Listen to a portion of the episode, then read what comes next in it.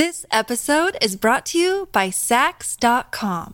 At Saks.com, it's easy to find your new vibe. Dive into the Western trend with gold cowboy boots from Stott, or go full 90s throwback with platforms from Prada. You can shop for everything on your agenda, whether it's a breezy Zimmermann dress for a garden party or a bright Chloe blazer for brunch. Find inspiration for your new vibe every day at Saks.com.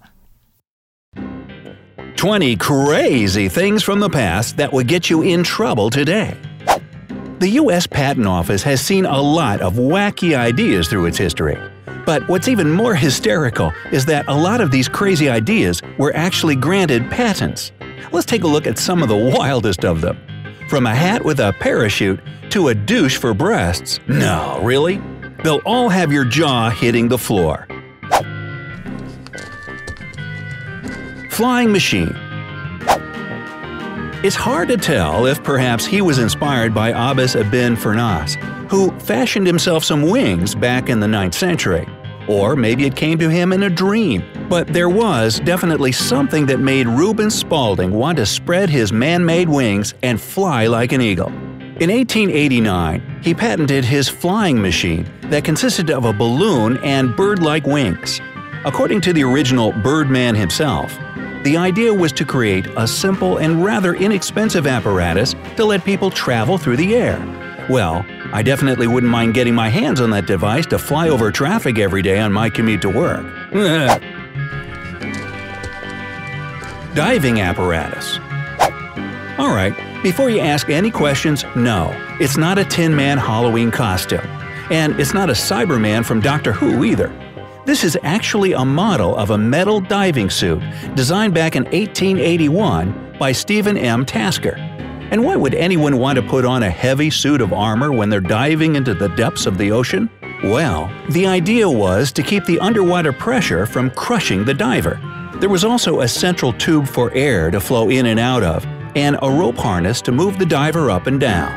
Imagine going diving these days, and instead of seeing a beautiful array of underwater life, you run into this dude. Racing Monkey Harness A little monkey jockey racing on the back of a greyhound is not a scene from some Narnia movie. This actually happened in the 1930s.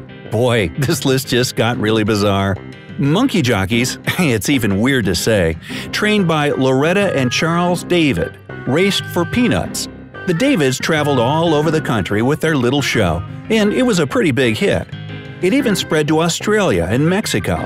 In 1933, Rennie Renfro revolutionized the game by designing a special harness and support system for the monkeys to be able to race comfortably and safely like real pros. Okay, I'm gonna need a ticket to a monkey race like ASAP. I just have to see this in real life. Improved fire escape. Now, you look at most buildings and see the zigzag of the fire escapes and really think nothing of it. But you've probably never thought about life before their appearance.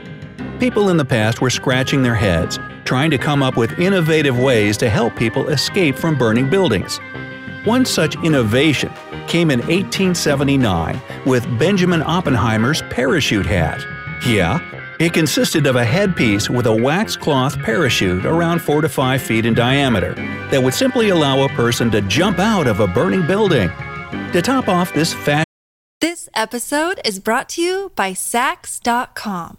At Saks.com, it's easy to find your new vibe. Dive into the Western trend with gold cowboy boots from Stott, or go full 90s throwback with platforms from Prada. You can shop for everything on your agenda, whether it's a breezy Zimmermann dress for a garden party or a bright Chloe blazer for brunch. Find inspiration for your new vibe every day at Saks.com.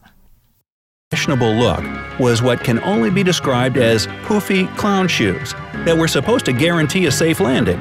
Wow, I just can't help wondering if this was the improved version, what the heck came before it? Life Indicator Coffin Well, we all have our secret phobias.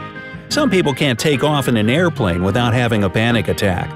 Others cry at the sight of a spider. Apparently, John Kirchbaum was terrified at the thought of being accidentally buried alive, or at least he wanted to save other people who found themselves in this grave situation anyway.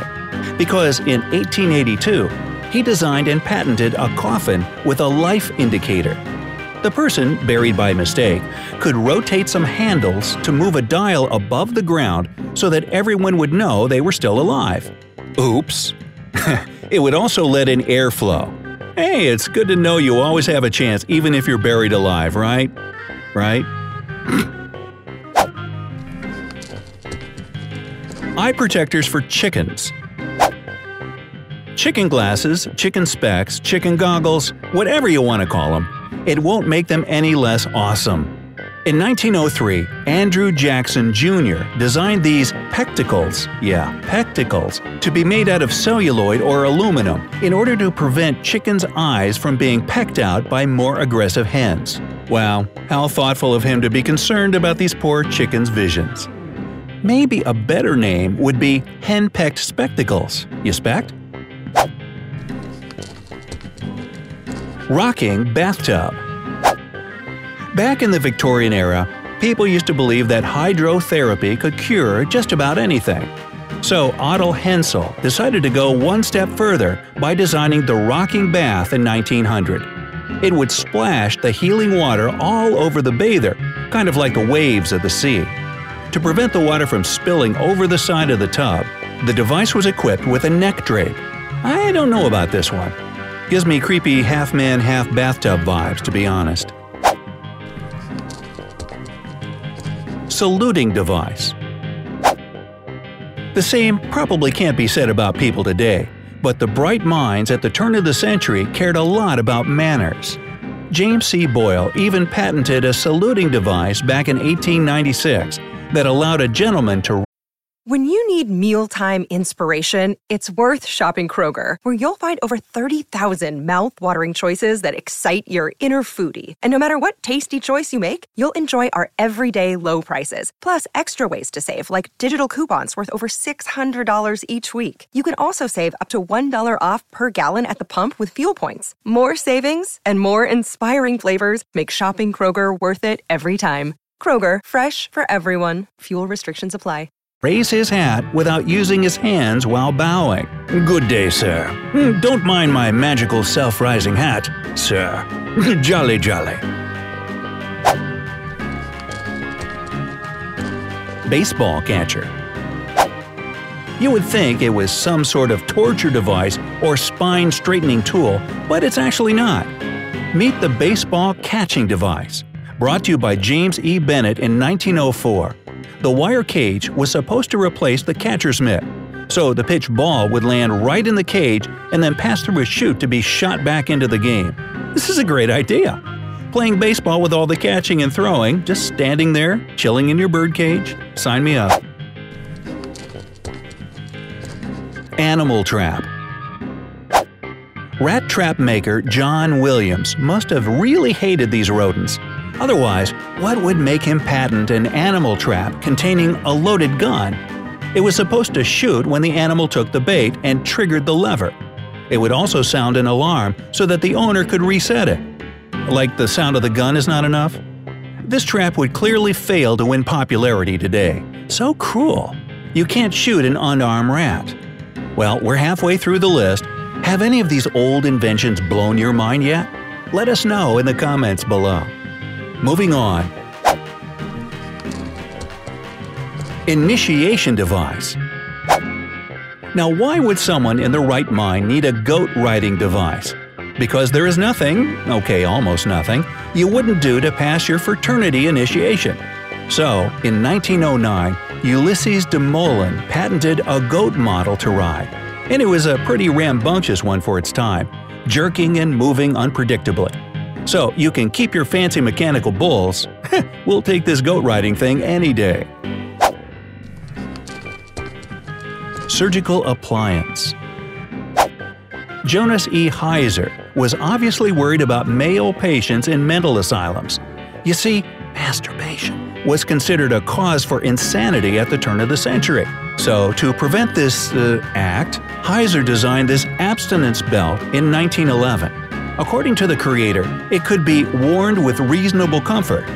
Now, I don't know what world you were living in, Mr. Heiser, but how can this be anything close to comfortable? Grasping fork. Oh, I thought that was the last one. Ah, never mind. Do you ever have trouble trying to get hold of those slippery pickles? Well, then you should probably check back with Mr. Heiser. Nah. Anyways, I feel your pain, and so did Roswell Turner. Back in 1882, he designed a device with a spring mechanism that set the fork in action, all just to make it easier to satisfy your pickle cravings. I can't believe this one didn't catch on. Ladder gripping attachment for shoes. According to the inventor, Edmund Dennis, the ladder gripping attachment was designed for aerial athletes, specifically those doing theatrical stunts. This is because the circus was a big thing back in 1913, and this attachment was supposed to make performers' lives easier and safer. I bet Cirque du Soleil would be all over this one. Hey, they could market it as Cirque du Soleil Souls. What do you think?